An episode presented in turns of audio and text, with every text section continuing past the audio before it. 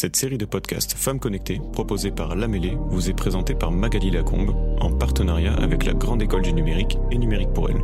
N'oubliez pas de vous abonner et d'activer les notifications pour être au courant des dernières sorties. Bonne écoute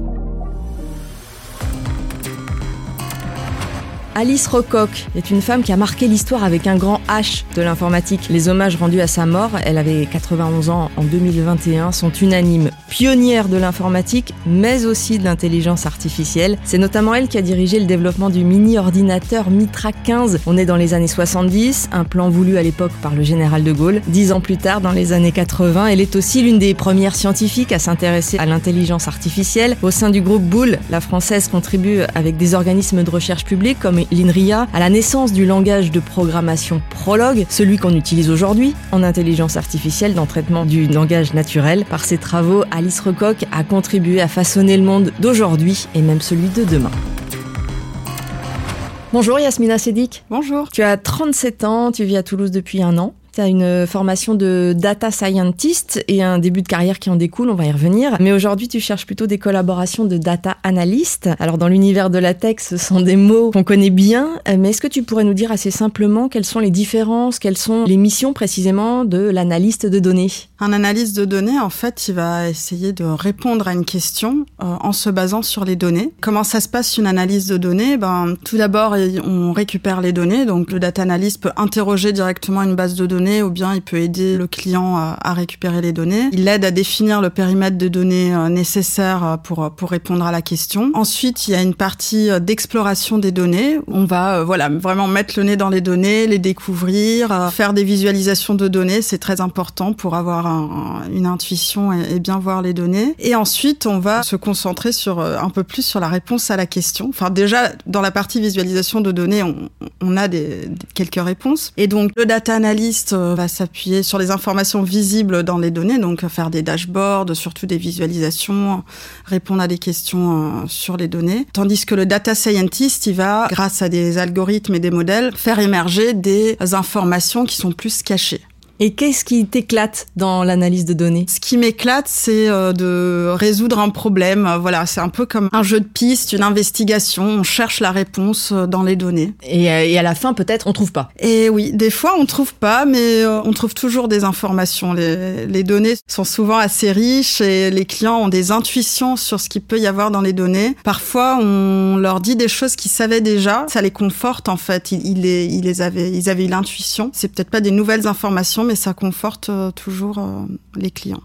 Pour revenir sur ton parcours, toi tu as un bac scientifique, une licence maths informatique, un master en intelligence artificielle et aide à la décision, une thèse en recherche opérationnelle, un sacré bagage universitaire. C'est un passage obligé tout ça? Oh, Non, pas du tout. Euh, notamment euh, pour euh, pour être data analyst, euh, il faut acquérir quelques bases techniques, pouvoir interroger des bases de données, utiliser des outils de business intelligence pour pour faire des dashboards, des visualisations, savoir faire un peu de code. Et puis, euh, pour moi, toute la partie euh, savoir-faire avec le client, ça s'acquiert euh, vraiment sur le tas. Moi-même, avec mon bagage universitaire, j'ai vraiment acquis sur le tas en face de vrais clients. Tu as travaillé euh, six ans pour le groupe Saint-Gobain. Tous les univers qui nous entourent analysent les données aujourd'hui. C'est pas exclusivement réservé au monde industriel euh, ou à la recherche du profit. Euh, non, pas du tout. Moi, je m'étais pas mal intéressée à d'autres domaines. Par exemple, moi, ce qui m'intéressait, c'était d'étudier les données sur les, les, réfugiés. Donc, je sais que, par exemple, à l'ONU, la Commission pour les réfugiés, ils ont des postes de data analyst, data scientist. Sûrement d'autres organismes de l'ONU. La sécurité sociale aussi recrute ce genre de profil et puis du côté des entreprises engagées, il y a par exemple des cabinets de conseil euh, qui conseillent euh, d'autres entreprises pour les aider à réduire leur empreinte carbone. Donc ces cabinets euh, recrutent aussi des data analysts et scientists. Et de manière très concrète,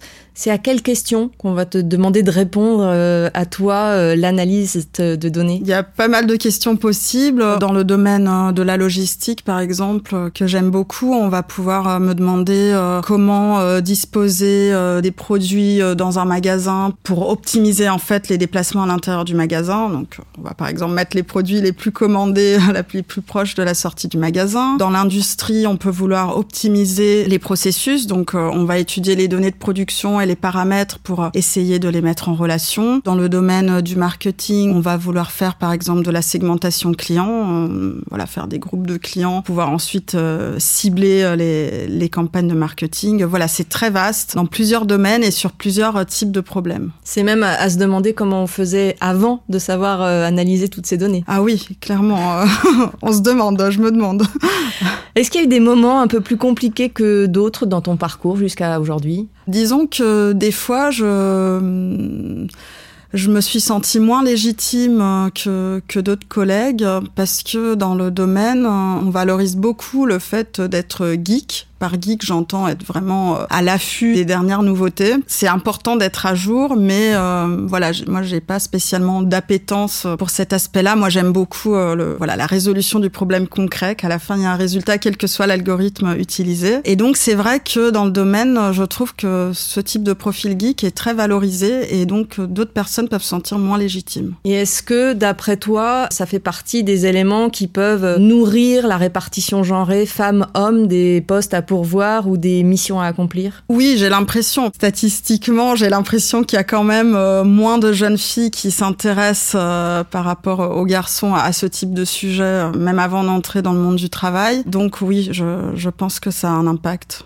Et alors, quel conseil tu pourrais donner toi aujourd'hui qui a les mains dans le cambouis? Il faut avoir en tête que euh, il peut y avoir toute une palette de data scientists, data analysts avec euh, voilà des, des, appétences différentes qui sont tous légitimes et compétents. Et euh, un conseil concret, je vois parfois des des annonces avec écrit si vous mangez de la data au petit déjeuner, venez chez nous bah moi ça me donne pas envie alors que je connais le domaine mais euh, ça me refroidit quand même. Et qu'est-ce qui toi euh, a pu euh, t'aider Quel petit truc tu t'es dit tiens ça ça fonctionne et ce serait intéressant de le partager à d'autres Moi ce qui m'a aidé comme je disais c'est que c'est toujours satisfaisant de se dire voilà j'ai accompli ma mission et puis moi ce qui m'aide beaucoup c'est que on a un, groupe de femmes data scientists, ce sont d'anciennes collègues, ce sont aussi des amis et on échange sur ce type de sujet et je trouve que c'est très réconfortant confortant. Je, je sais que je peux m'ouvrir, euh, qu'il n'y aura pas de jugement et qu'on partage nos expériences. Et ça, je trouve que ça aide beaucoup. Donc le conseil, c'est d'essayer de se rapprocher de groupes de solidarité comme celui euh, dont tu oui, parles. Oui, d'autres femmes euh, dans le domaine, oui.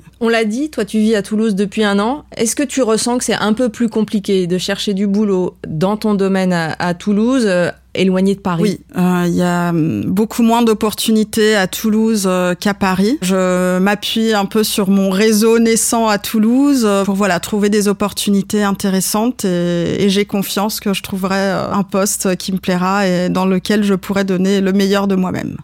Merci Yasmina. Merci Magali. Cet épisode vous a été proposé par l'Amélé Podcast en partenariat avec la Grande École du Numérique. Retrouvez toutes nos actions en faveur de la mixité sur notre site numériquepourelle.fr.